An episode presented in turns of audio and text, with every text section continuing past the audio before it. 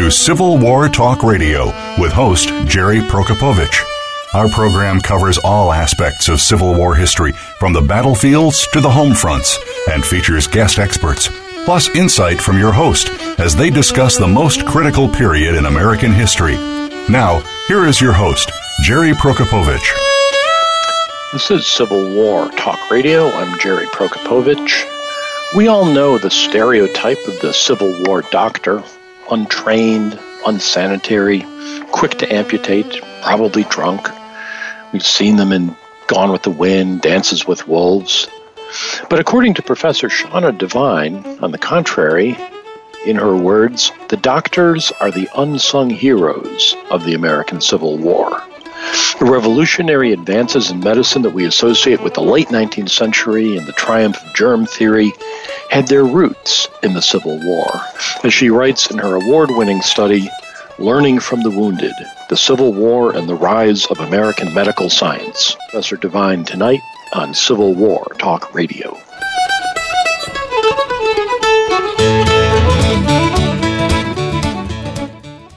Streaming live, the leader in Internet Talk Radio, VoiceAmerica.com.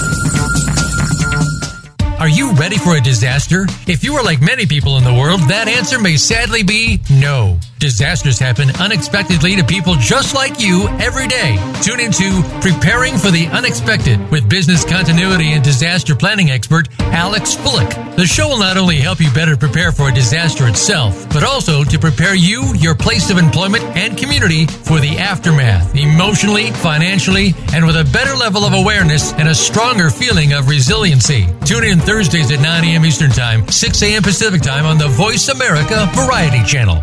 We're making it easier to listen to the Voice America Talk Radio Network wherever you go. In addition to listening live, you can check out information about your favorite talk show hosts, discover new talk show personalities, add shows to your list of favorites, and listen to all of our show archives on demand. All from your iOS, Amazon Kindle, or Android device. Download it from the Apple App Store, Amazon, or Google Play, and get ready to tune in. The Voice America mobile app, powered by Aircast the Internet's number one talk station. Number one talk station. VoiceAmerica.com.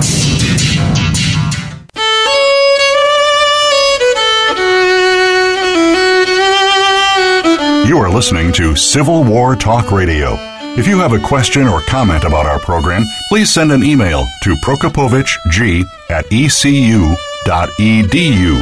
That's P R O K O P O W I C Z G at ecu.edu. Now, back to Civil War Talk Radio. Welcome to Civil War Talk Radio. It is a cold and drizzly, dark evening on a Wednesday in March of 2019, March 20th moving well through the spring semester here at East Carolina University as I sit in my office on the third floor of the Brewster building in the history department, but not speaking for the department or the university or its board of trustees or the UNC board of governors or anybody else, just myself. And my guest, I know, will do the same likewise tonight. Uh, a lot going on here on campus in the past week in uh, in, in happy news, the ECU baseball team featured a pitcher who came within one pitch of throwing a no hitter against national powerhouse Ole Miss two weeks ago, but didn't. He walked a batter, then gave up a hit, and just held on to win three to two.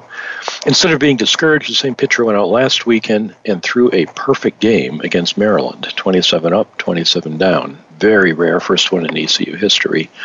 Uh, quite a remarkable pitcher, fun to watch.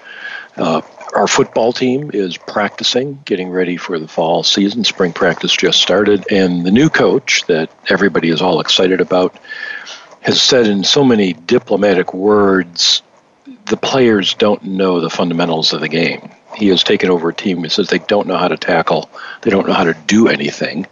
Uh, the previous coaching administration did not teach them how to play, and so uh, which confirms what we saw in the field the last couple of years. So it'll be interesting to see how much better they do with someone who can actually show them the right way to play. But the big story on campus, by far, uh, is our chancellor has just resigned. Uh, he's only been here for three years, so it's rather a short term. And the reason he resigned is that the head of the UNC uh, system, of which East Carolina is a constituent school, basically told him to, and was, in spite of the support, tepid, but still support of the faculty and the students, and of the East Carolina University Board of Trustees.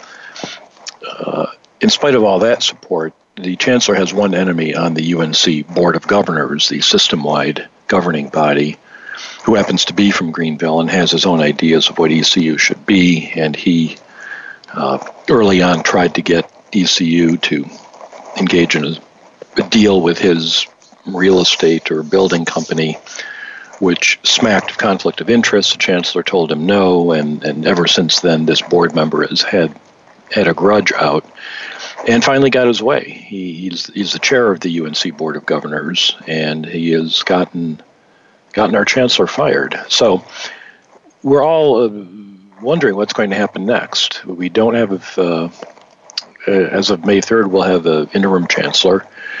As of July, we'll have an interim dean here in the College of Arts and Sciences. So I'm announcing here that I'm going to withdraw my candidacy for the deanship, for which I'm manifestly not qualified, having never held any administrative office above department chair. Uh, but I'm withdrawing my candidacy for that and will now seek to become the next chancellor of ECU, uh, for which I'm even less qualified, but that doesn't seem to be. Uh, it, it's hard to imagine the qualifications are going to be the issue. So we'll see what happens. Um, if that works out, then I'll I'll be doing the show from the chancellor's big mansion, which uh, was one of the issues that contributed to him getting fired. Although it wasn't his fault, he didn't buy the big mansion; the board did. But there you go. Uh, in non ECU news, I got a nice email from a listener pointing out that Wilson's Creek National Battlefield is launching a uh, fund drive to uh, conduct a $4.5 million renovation of the Park Visitor Center. They got a nice gift from, uh, see, it says here, Bass Pro Shops. So if you play the string bass, uh, I recommend you shop at Bass Pro wait, I'm being told it's Bass Pro Shops. Never mind. Um, Bass Pro Shops, who donated uh, $25,000 to the Wilsons Creek National Battlefield Foundation.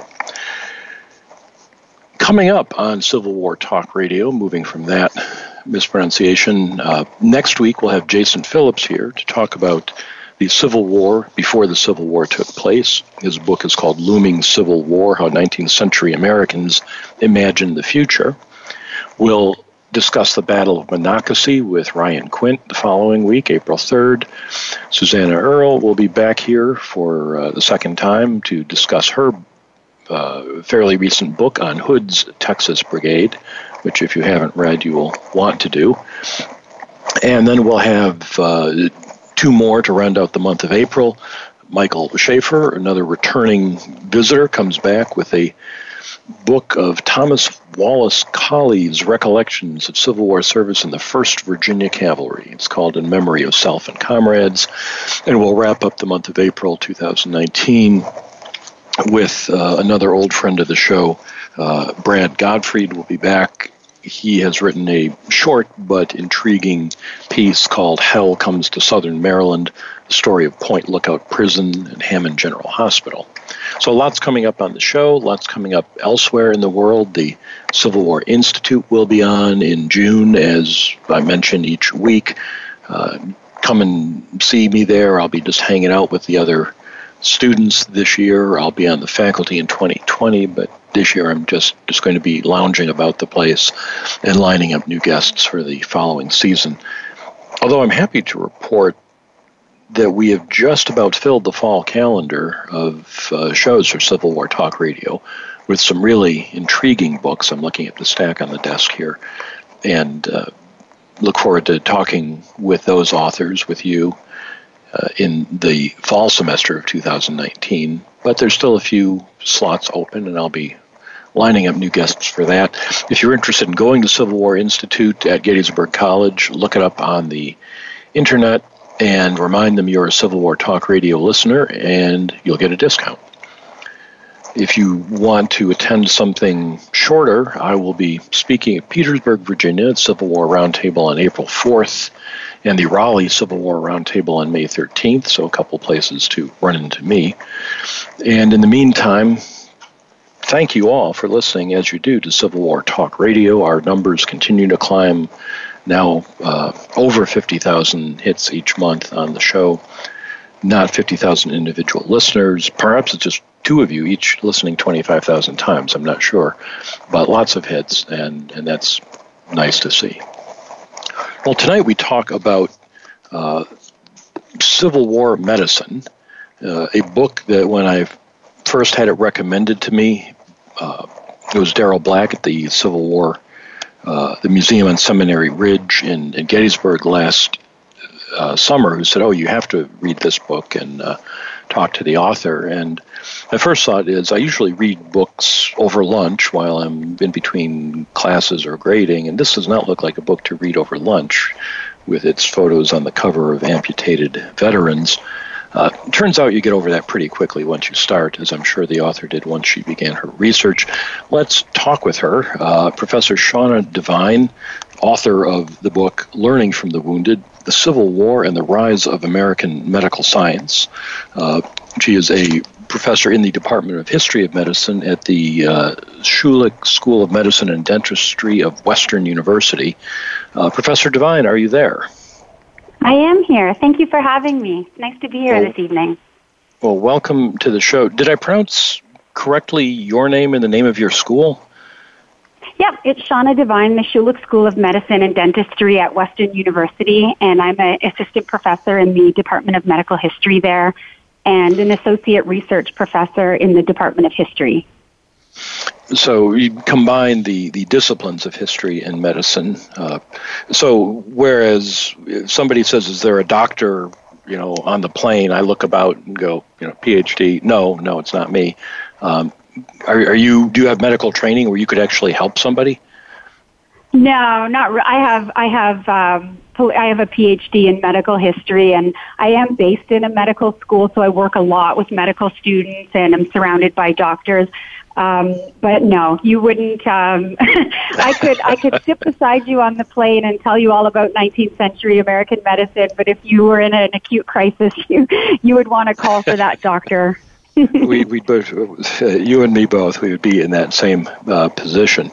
Well, this is a really interesting book, an award-winning book, uh, Tom Watson Brown Award of the Society of Civil War Historians, one of the most prestigious awards a Civil War book can get. And it starts from the premise that we don't, the stereotype we have of Civil War medicine uh, that I mentioned in the introduction of uh, incompetent uh, butchers hacking off limbs is is far from accurate. Uh, so let me start by asking why why do we have this this badly distorted picture of Civil War medicine? Well, there's a few reasons. Um, I think when you look at the sheer death toll, um, new estimates, uh, recent estimates show that as many as 750,000 men died as a result of this war in just four years. And this is this is more death than we've seen in all other wars that American soldiers had have been in, uh, involved in from the Revolutionary War until present day.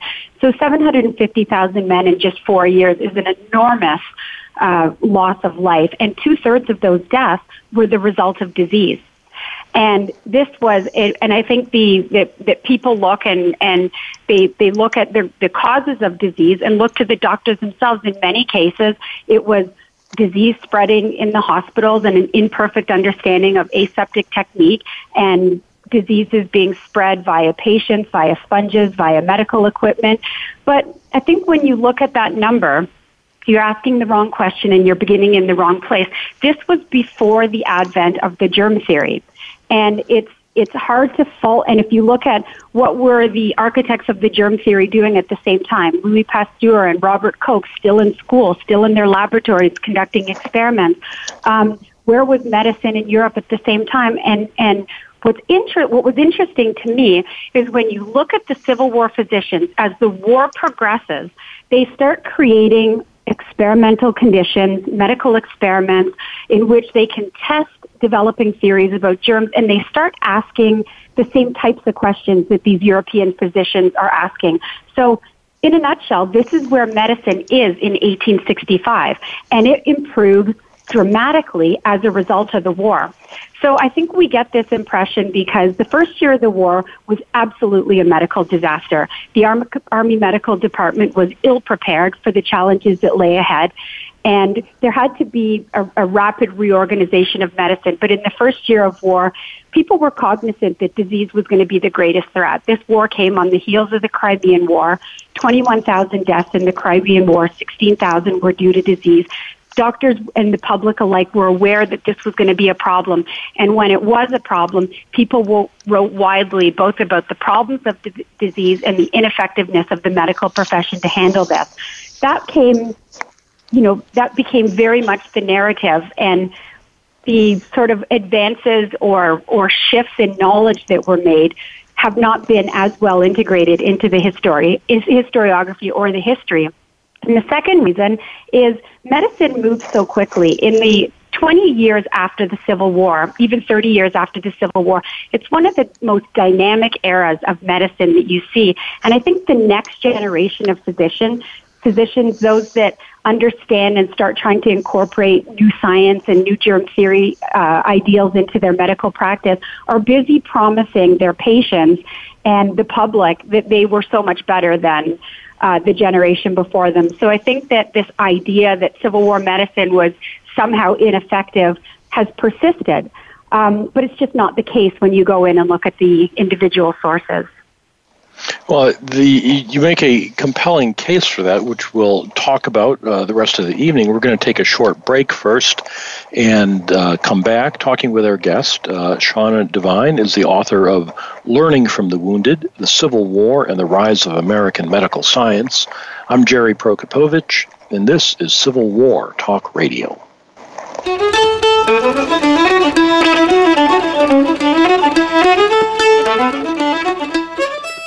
Stimulating talk. Gets those synapses in the brain firing really fast. All the time. The number one internet talk station where your opinion counts. VoiceAmerica.com. Psych Up Live with host Dr. Suzanne Phillips offers a psychological perspective on coping with common and current life issues. This show addresses topics as varied as marital stress, insomnia, depression, raising teens, campus violence, and building self resilience.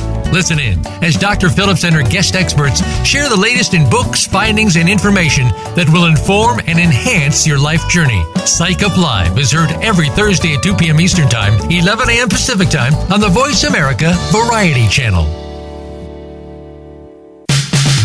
All round the outermost rim of the shield, he set the mighty stream of the river Oceanus, creating Achilles' shield in Homer's The Iliad, Book 18.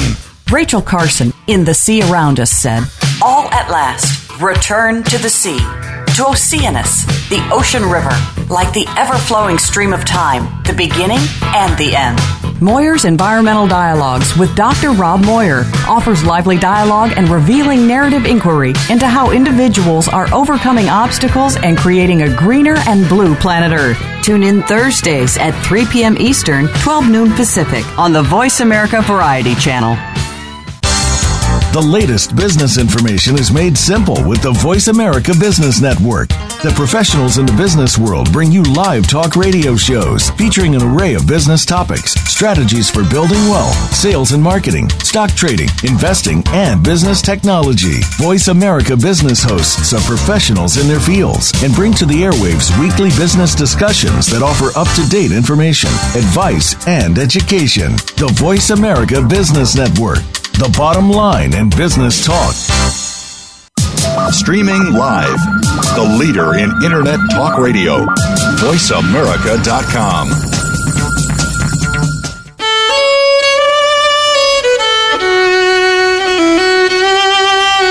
You are listening to Civil War Talk Radio.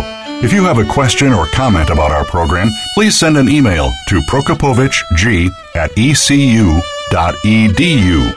That's P R O K O P O W I C Z G at ecu.edu.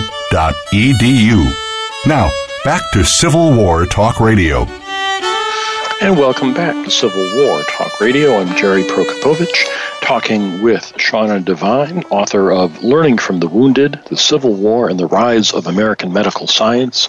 We were talking in the first segment about how uh, Civil War doctors have gotten a bad reputation historically, uh, in part, uh, Shauna, as you mentioned, because the early months, uh, year, first year of the war, there, there really was a medical disaster in terms of camp diseases as well as wounds.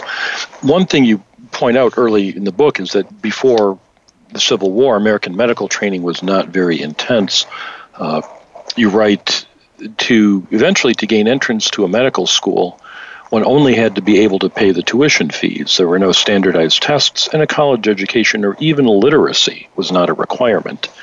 And I, I note that because it gives me a chance to brag on my daughter Caroline, who uh, spent a year getting a post bac baccalaureate certificate in science classes, worked as an EMT, worked in a doctor's office, and spent a year after the MCAT interviewing and applying. And it has been a utterly grueling process trying to get into a medical school for her.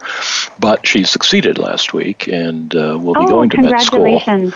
Thank you very wonderful. much. It, it, it uh, my wife and I are happier than she is. We have been been just sweating this out with her. No, we we knew she would do it. We were so. She, she's a, No, it's a it's a Uh, it's a wonderful achievement. You should be very proud. uh, so uh, when I read this, uh, you all you had to do was pay the fees. Didn't even have to be literate, much less. Things have come a long, uh, long way in, in many ways, but the, the the body of Civil War doctors was not initially well trained, uh, and you had a hidebound uh, uh, leadership in the Army Medical Services. But very quickly, uh, uh, you describe how uh, a new Surgeon General and new doctors made the Union Medical Corps uh, a dynamic institution. Could you talk about that transition? Yeah, well, just just to go back to your your first thought about medical education, because it Yes. it, it really is key to the story. And and when you look after the War of 1812, you start to see the rise of what's called proprietary medical schools, and they could range from the very very good, for example, Jefferson Medical College, to the very very poor. And these were medical schools that that simply arose uh, with the objective of making money. And you might have uh, smaller schools that had five or six prof- professors that taught what they wanted to teach, not necessarily what they needed to teach. There were two sets of four month uh, lectures, and the second set of four months was the exact same as the first four months. Um, learning and teaching was very didactic. Um, students were eager and they wanted to learn and they read a lot. But the biggest challenge, um, even for the good medical schools, was access. Access to bodies. And at this time, anatomy is the cornerstone of medical education. And there's only two states, for example, on the eve of the Civil War that have even anatomy acts. So medical students, um, in 1847 and 18, 1846, 1847, 1848, you see the formation of the American Medical Association. And this is an attempt by elite physicians, um, those that had gone overseas. In the absence of better educational mo- uh, models and structures at home, you have just under a thousand elite physicians go overseas um, to study in what, what's called the Paris Clinical School and they go to um, study with the leaders of French science and medicine. This is really the hub of, of medical education and an opportunity for practical experience in world medicine. And so doctors go over, but American doctors in particular go to Paris for access, for access to bodies, for clinical training, uh, for the opportunity to train with um, the leaders of French science and medicine and, and use diagnostic equipment and these are all the things. And they come home, and even though it's just under a thousand physicians, their influence looms large in America because these are editors of journals or professors at academic medical schools, um, those that are sort of uh, wanting to reform American medical education. And they come home and they write quite a bit about the importance of uh, of Paris and, and localized pathology, when they actually start autopsying bodies, they start to see uh, lesions within uh, organs and tissues. And instead of just sitting and practicing bedside medicine with their patients in a rural setting, they're actually dissecting organs and tissues and bodies and seeing lesions and, and contemplating what these might mean in the development of a disease. And they're comparing a clinical picture, which might be established at the bedside, with what they're seeing postmortem for the first time for many. And they come back transformed with ideas about the body and with ideas about medicine. But they come back from Paris to really an, a, a national system of medicine that's just unwilling to accept change. So in 1847 and 48, when these doctors meet and, and form the American Medical Association, there's a conversation about how do we reform medical education? How do we restructure medical education so that doctors are going to come out better trained? And they come up with a list of recommendations. Let's lengthen the curriculum. Let's make sure students have three months of anatomical training. They must have hospital experience. It was possible to get a medical diploma, for example, without ever having set foot in a hospital. And students would complain. They would say, I read this great advertisement for a medical school and they said they had access to hospitals and I was going to get all this practical experience and it turned out to be two beds in an attic. So there was a real problem. But in Jacksonian America, there was the ideal that all professionals should at least have access to the same knowledge. So they medical societies um, abandoned licensing laws, and really all you needed to practice medicine was the diploma. And because of the state of some of the medical schools in particular, the diploma didn't mean that much. So physicians come in, and this is sort of the state of medicine. You have some very, very good physicians, very elite physicians, and those that are, ultimately going to be architects of change. And you have others that have very limited experience. I can remember one story of a physician who's never lanced a boil, who's never given, who's never birthed a baby, who has never seen a, an active case of smallpox or cholera, and he's sort of thrown into the, the, the ward at Satterlee Hospital and he's tasked with training, uh, with treating all these patients. And it's a, transformative experience. But what happens, uh, your, the second part of your question is the Union mm-hmm. Surgeon General. So after a first sort of disastrous start to the war, um, Thomas Lawson is replaced with Clement Finley, uh, Finley, who's the former Surgeon General. Both were old. Both were uh, had been around a long time. Both believed in sort of the the military hierarchy that you had to work your way through the military in order to gain promotion.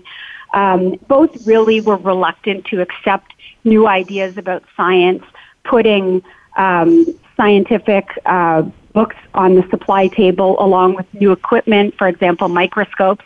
So the, the United States Sanitary Commission, which is a, mem- a number of religious figures, in the beginning women, um, intellectuals, and some doctors, civilian physicians, they get together and they start to press the Secretary of War, Edward Stanton, with statistics from the Crimean War and, and with their concerns about disease. And there's a lot of behind the scenes maneuvering which opens the door for the appointment of William Hammond in 1862. And William Hammond had been in the Army, but he resigned to take the chair of physiology at the University of Maryland. But he re- resigns, and after 10 years, um, he comes back into uh, the Army, and he is appointed after some political maneuvering as Surgeon General. And he's been to Europe. He's been he's done a tour of the hospitals in Crimea, and he's a friend of science. And this is exactly what they want. And he sees in the war, and he talks about this quite a lot. He sees in the war not only an opportunity to improve military medicine, which was not great, uh, leading into it, but he sees in the war a larger opportunity and really a mandate to improve American medicine. And he, what? there are, I think, 55,000 American physicians listed in the census on the eve of the Civil War, and he has more than 13,000 under his command. So, it, it, a large part of the American medical establishment will experience the war uh, uh, as medical practitioners. One of the things that held medicine back, as you, you just noted, was the shortage of uh, bodies on which to practice cadavers, uh, or for that matter, living patients. And certainly, if, if does one thing, it supplies plenty of dead bodies. So, so that ceases to be uh, a problem. But you make the point that it's not just that everybody can now have experience with with new kinds of disease, not new, but uh, uh, new to them, diseases to treat in camp and, and wounds on the battlefield, but that they bring new technology. You mentioned microscopes, uh, you talk about photography. Uh, how do these new technologies get applied in, in increasing medical knowledge?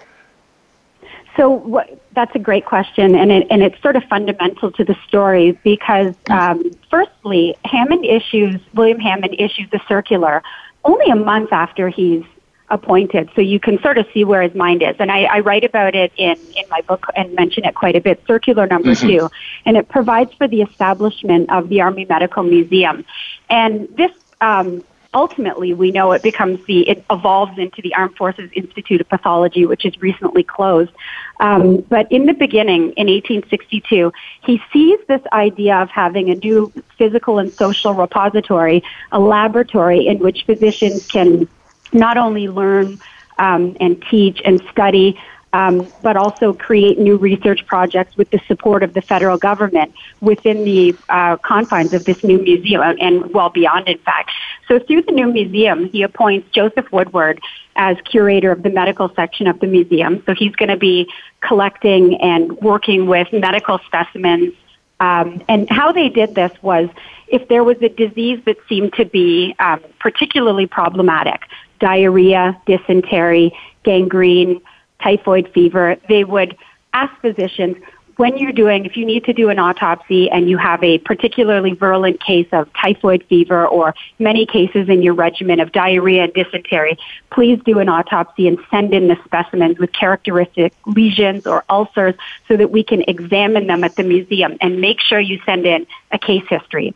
So this was significant for two reasons. One, this was the medicine of the Paris Clinical School called localized pathology. So they're starting to look at and study specimens and organs and lesions and ulcers and um, and trying to understand the role of these pathological manifestations in the clinical picture of disease that might have been established before the patient died or if the patient was still living. Many physicians, uh, particularly the rank and file, had not kept case books. It was almost an anathema for some to write a case report. Some didn't like it. Some resisted the efforts to um, educate physicians and sort of make these more rigorous demands on them. Many elite physicians kept a case book, but this now became mandatory you you have clamored for a hospital position, you have been awarded a position, you've been a, an awarded a position with this regiment, whatever role that you have uh, within the Union Medical Service, you have a job, and they would actually follow up on cases and demand. So you had length, and this is what I I use to my sources to do my research were these very lengthy sometimes 10 pages, 20 pages, 30 pages, case histories. And, and I talk about this in the book, and I said, I think a lot of people look at the big, voluminous medical and surgical history, this big encyclopedic history of the war, and it's great, mm-hmm. and it definitely shows the scope and the volume of cases of diseases that they were working with. But you, when you get into these case histories, all that epistemological dynamism that you see, which really characterizes the war, what they didn't understand, the questions they were asking, changes in ideologies, jump off the page. And so this is what you see coming in with these specimens. So that Joseph Woodward did the, the medical side, and John Brinton um, and later uh, George Otis curated the surgical um, side. So a lot of bone specimens and um, specimens that showed the um, results of gunshot wounds and, and damage that the Minié ball inflicted, and also with case histories. And by the end of the war, almost 8,000 specimens had been curated in the museum, and it really became sort of this repository of bodies in which physicians could study, learn, dis- debate, dispute different disease conditions. But one of the things that happened um, uh, during the war, which led to the development of newer technologies and use of newer technologies in medicine was so many specimens came in and they sort of said, okay, we've now seen all of the different um, specimens that have arrived as a, uh, um, as a result of gangrene or erysipelas, and just looking at these lesions or looking at the, the immense necrosis and tissue damage that we see as a result of these conditions is not telling us much. If we see a sloughing gangrenous wound on a living patient, we might actually be able to examine that pus, examine that slough under the microscope. So they hadn't, a lot of physicians before the war are, are practicing bedside medicine. I mean, really, it was just cross question a patient, ascertain symptoms, establish a nature of disease, frame a diagnosis. You're working with the family. It's very much community medicine. You might work with your local apothecary. There was not much need. Physicians didn't really understand and patients especially didn't understand how a microscope might material improve medical practice.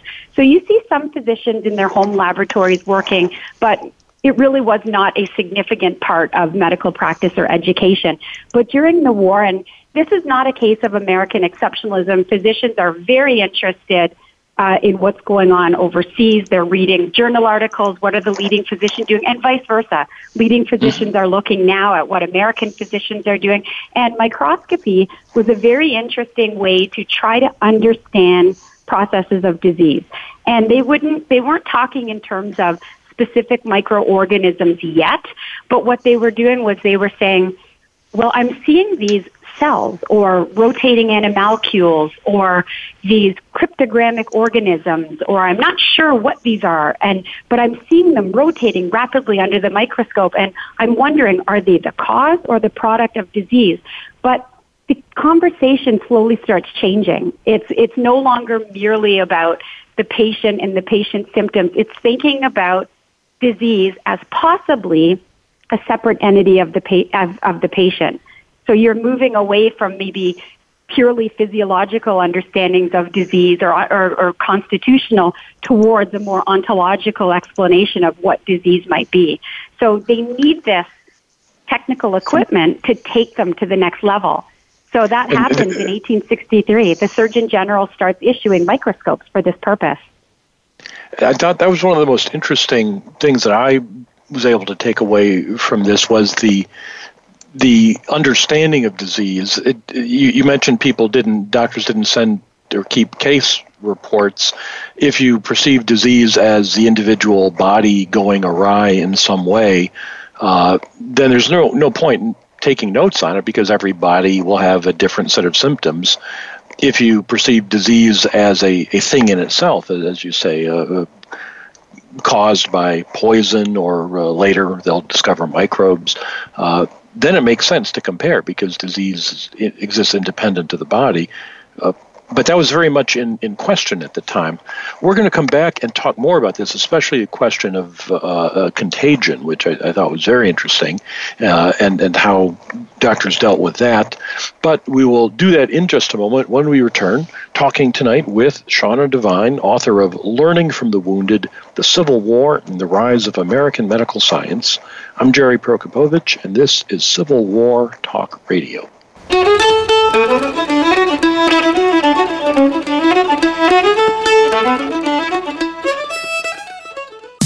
Streaming live, the leader in Internet talk radio, voiceamerica.com.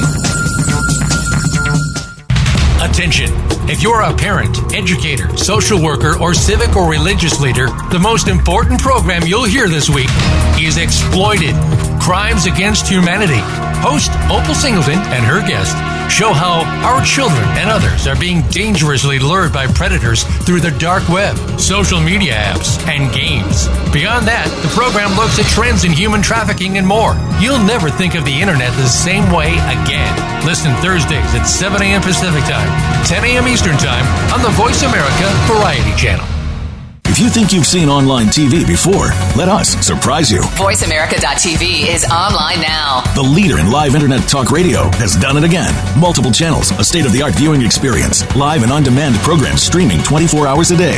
It's exactly what you want, when you want it. VoiceAmerica.tv. From health and wellness to business, sports, and everything in between. Discover our new world. Visit VoiceAmerica.tv now and experience the future of online television. VoiceAmerica.tv. These days, everyone is looking for information on staying young, healthy, and fit. The Voice America Health and Wellness Network is here to help you on your quest to better health and a better you. We talk about everything from diet, fitness, and aging to substance abuse, personal growth, mental health, and much more. Learn from our experts who cover health and wellness from traditional and holistic perspectives. Tune in to the Voice America Health and Wellness Network. Healthy living starts here. Stimulating talk gets those synapses in the brain firing really fast. All the time. The number one internet talk station where your opinion counts. VoiceAmerica.com.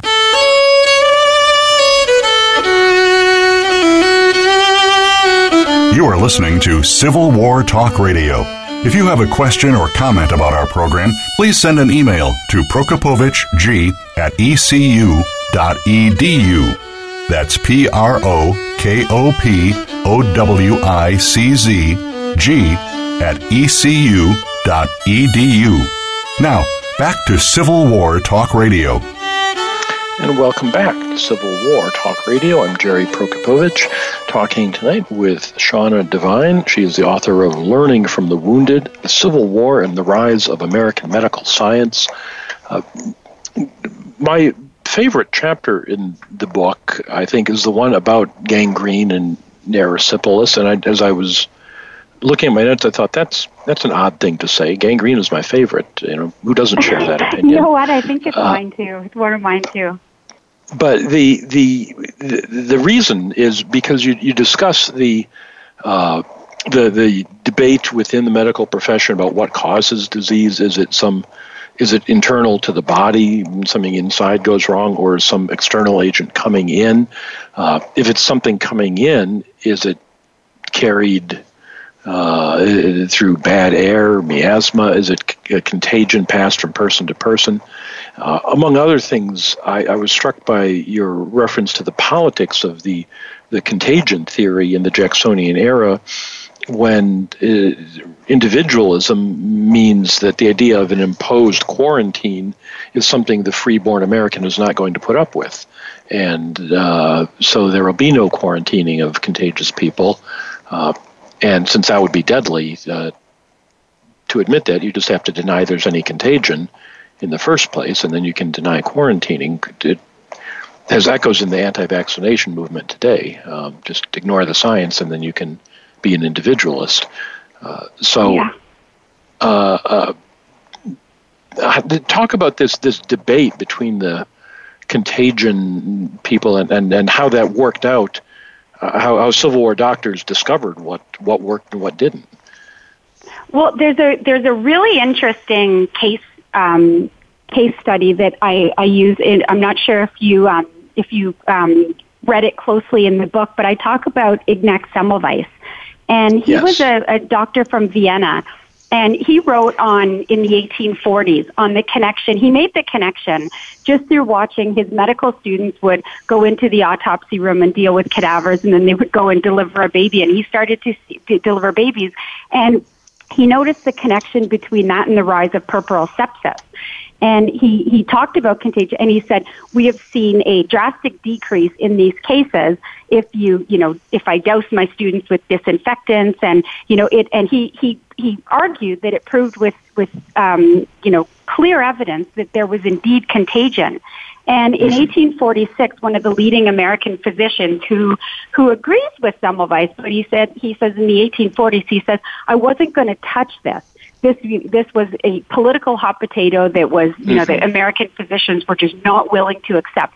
And this is I think 1846 or 1848, and and the idea because it was it was a political hot potato, and it would it would force uh, the government to get involved into the into commerce and into um, business interests and and sort of mandate, um, you know, how long a ship might have to be quarantined or the movement of people uh, during times of epidemic and and things that people weren't willing to accept. So it was as much political as it was medical. But moreover, doctors, unless they had had maybe worked through an epidemic or had a, an opportunity to work in hospitals, many doctors had not witnessed or seen. Um, true evidence of contagion. So there were many mm-hmm. doctors that just hadn't had an opportunity necessarily to to witness it. And this is sort of if you if you imagine sort of an overlapping chart of, of theories, you kind of have one bubble that would say miasma theory and then bordering that bubble would be contagion theory and then bordering those two bubbles would be germ theory. So you're at a very dynamic period in medicine. But I liked gangrene because how it how I came to it. First of all, was I was reading in the archives Joseph Woodward's um, entrance exam to the army, um, part of Hammond's. Um, part of Hammond's um, new restriction or, or new uh, requirements for physicians to take an entrance exam. And one of his one of the components of the exam was writing an essay, and he had to write on gangrene. And I just remember him saying, he said, Well, I've never seen a case of gangrene. Now, he becomes the curator of the medical section of the Army Medical Museum. So he's, he's got quite a lofty position um, within the Union um, Medical Army, but he has never seen a case of gangrene. Now, he later, I show in, in my book, he's doing microscopical examination of gangrenous and he's doing photo, photomicrograph. But caught me is that many physicians had never seen it. And gangrene mm-hmm. is responsible for almost 50% mortality in the first year of the war. It goes down to just, just over 20% in the fifth year of the war. So gangrene was a disease that was most prevalent in general hospitals. And what physicians were able to see is as soon as it seemed to appear, it moved very quickly among patients. And the reason why this happened, particularly in the first and second year of the war, as patients started to crowd into the hospital, was simply a consequence of the imperfect understanding of aseptic technique. They hadn't worked in hospitals, they hadn't perfected strategies to prevent diseases, and there was little understanding of contagion. So it was scary because the bacteria doesn't actually um, directly attack the skin. It releases toxins into the skin and muscles. So you see really destructive damage to the tissues and organ and this, this grayness and then blackness and then complete tissue necrosis. Um, more tissues become involved as, as it spread and you start to see um, blood clots and it stops the flow of blood and nutrients. So I have some really horrible photos of gangrene, but they took so many photos because it was really um, such an instructive disease. But as you mentioned, there were different theories about what caused gang- uh, gangrene, and you can sort of tease these out through the many case reports. And some people said, yes, this is a constitutional uh, disease. It, it, it's, it's resulting because somebody is debilitated, they have suffered from exposure, poor diet, fatigue. Um, impure water, and they've somehow been exposed to a miasmatic atmosphere. Other people said you know, my patient was very healthy until otherwise healthy. He had a wound that was healing, and he's now come into this hospital. I believe that this is somehow a local um, affliction. It, it must be transmitted through contact with, with sponges that have been used from bed to bed, patient to patient, or through wash bowls or surgical instruments. So they, they were starting to talk about the possibility this might be being transmitted, maybe cells in the air, maybe on the fingers of attendants. Um, some people thought there needed to be a mixture. You needed something maybe in the air, but you needed to be debilitated. Um, and other people went so far as to say it's a physiological disorder. They they drew on um, cellular pathology, Rudolf Virchow's um, description of cellular pathology, and said it must be diseased cells. Um, moving through the body as cells divided. So they were looking at chemical and physical changes. So there were different theories that were related. So what was interesting is in 1863, on the orders of Hammond, Middleton Goldsmith, who was a, a physician, um, him and Benjamin Woodward and John Brinton were put in charge of a larger investigation. There was a circular issued, and they said, "We want you to trace, um, ask for." A, a, mass collection of case reports related to gangrene, ask for physicians to describe symptoms, pathology, treatment, when they think it happened, and you, you uh, how did they happen? Do they think it's contagious? So it, these these really full case reports about gangrene come in, and and you see John Brinton. He has a an entire book devoted. You see drawings. The photographic record is is full of disease. And this is really where they start to use the microscope. And they start to use the microscope to try to understand the role of what these, these cells or animalcules might, be. And in, and one particularly compelling experiment that I write about in the book is Ben Woodward. And he actually takes um, gangrenous matter from a, a, a, wound, an active case of gangrene, and he actually inoc- inoculates it into a so-called healthy wound just to see if gangrene will appear he actually does this um, and and writes a letter to uh, John Brinton and says, "I'm positive it's contagious, and this is what I've sort of discovered." So they're they're starting to uh, do experiments that are going to foreshadow, um, not on humans, uh, not always, not on humans in particular, but it's going to foreshadow some of the research that we see in germ theory in the germ theory era. But as ideas about contagion and spread become more pronounced in these investigations, they start testing remedies. And the one that I write about um, most is bromine. And they saw this as sort mm-hmm. of a miracle disinfectant during the war. And they used it in, in a multitude of ways. They would debride the wound, clean the wound of all tissue and debris, and then they would actually um, inject the wound or place bromine onto the wound to stop the spread of infection. And they saw remarkable results with this. They don't see the further spread of this disease into the bloodstream, uh, bloodstream which informs a lot of physicians, you know what, I think that this is somehow a local affection and it might be being spread in the air or by people. So they start using bromine in really interesting ways. They fill up empty quinine jars and place it all around beds and they, they, they're talking about not just having a smell in the air, but that the, the, the powerful disinfectant might actually kill a cryptogamic organism or a cell or something. So they're talking about using disinfectants to kill something in the air outside of the body. So they're getting very close, and they use, they even use carbolic acid. Now this becomes Joseph Woodward's great discovery when he's doing surgeries in 1867, the use of carbolic acid to stop what he calls the mischief of of germs during surgery. Um, they're getting very close to this, and they start whitewashing walls and using disinfectants in very interesting ways. So when poisons or cells or animalcule becomes microbes or more microorganisms in, in the era or bacteria in the era of the germ theory, the management strategies don't have to change much, just the language. So it's a remarkable practical experience for these Civil War physicians. It, it really was something how they, they by trial and error they they use these disinfectants like bromine and, and, and people get better. People don't get sick. They they discover they isolate patients uh, instead of crowding them together. The disease does not spread. It's it's quite quite a new thing.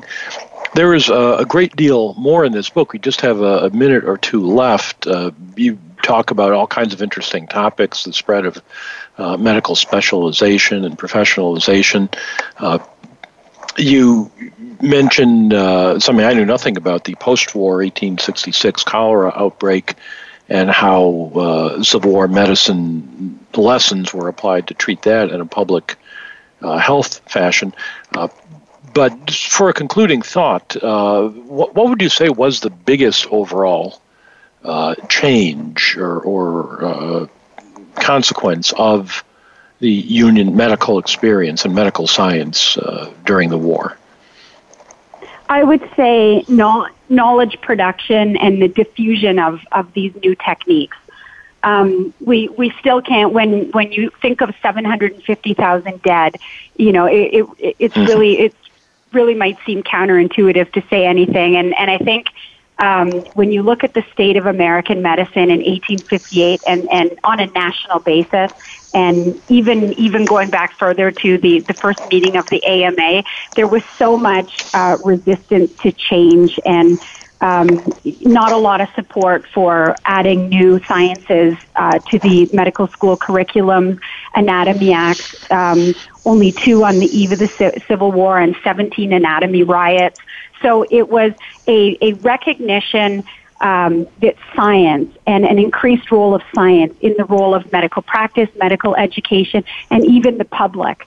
Um, I think this this recognition um, and acceptance that science might be able to offer something um, and because of that, a social contract between the medical profession who who use science and the new authority um, grounded in new types of scientific medicine that they were able to engage in in the in the hospitals and laboratory, and the public who came to the Army Medical Museum or who saw the hospitals and or who visited new specialists after the war who came to maybe also expect something from regular medicine. I think that the knowledge and diffusion of this knowledge had a transformative impact on the way in which medical practice was um, both positioned and, and practiced in the United States, but also accepted.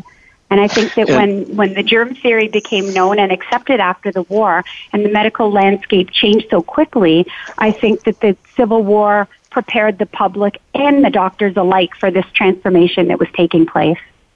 That is a, a it's a dramatic story. It's a, a fascinating one. Uh, if listeners, if you're put off by the thought of reading about gangrene in your leisure hours, uh, don't be. Uh, you will learn a lot. Uh, you will be fascinated. You'll get a, a, sense of how medicine transformed during the war years. The book is Learning from the Wounded: The Civil War and the Rise of American Medical Science. Author Shauna Devine. Shauna, thank you so much for being on the show tonight. Thank you very much for having me. Good luck to your baseball team. Good luck to your football team, and especially good luck to your daughter. I hope well, that uh, I hope that you have a I hope you have a wonderful uh, spring sports season and fall academic year. Well, th- thank you. The same to you. And listeners, as always, thank you for listening to Civil War Talk Radio.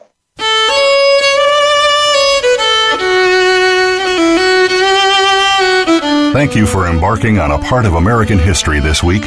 Civil War Talk Radio with Jerry Prokopowicz can be heard live every Wednesday at 4 p.m. Pacific Time, 7 p.m. Eastern Time on the Voice America Variety Channel. Have a good week.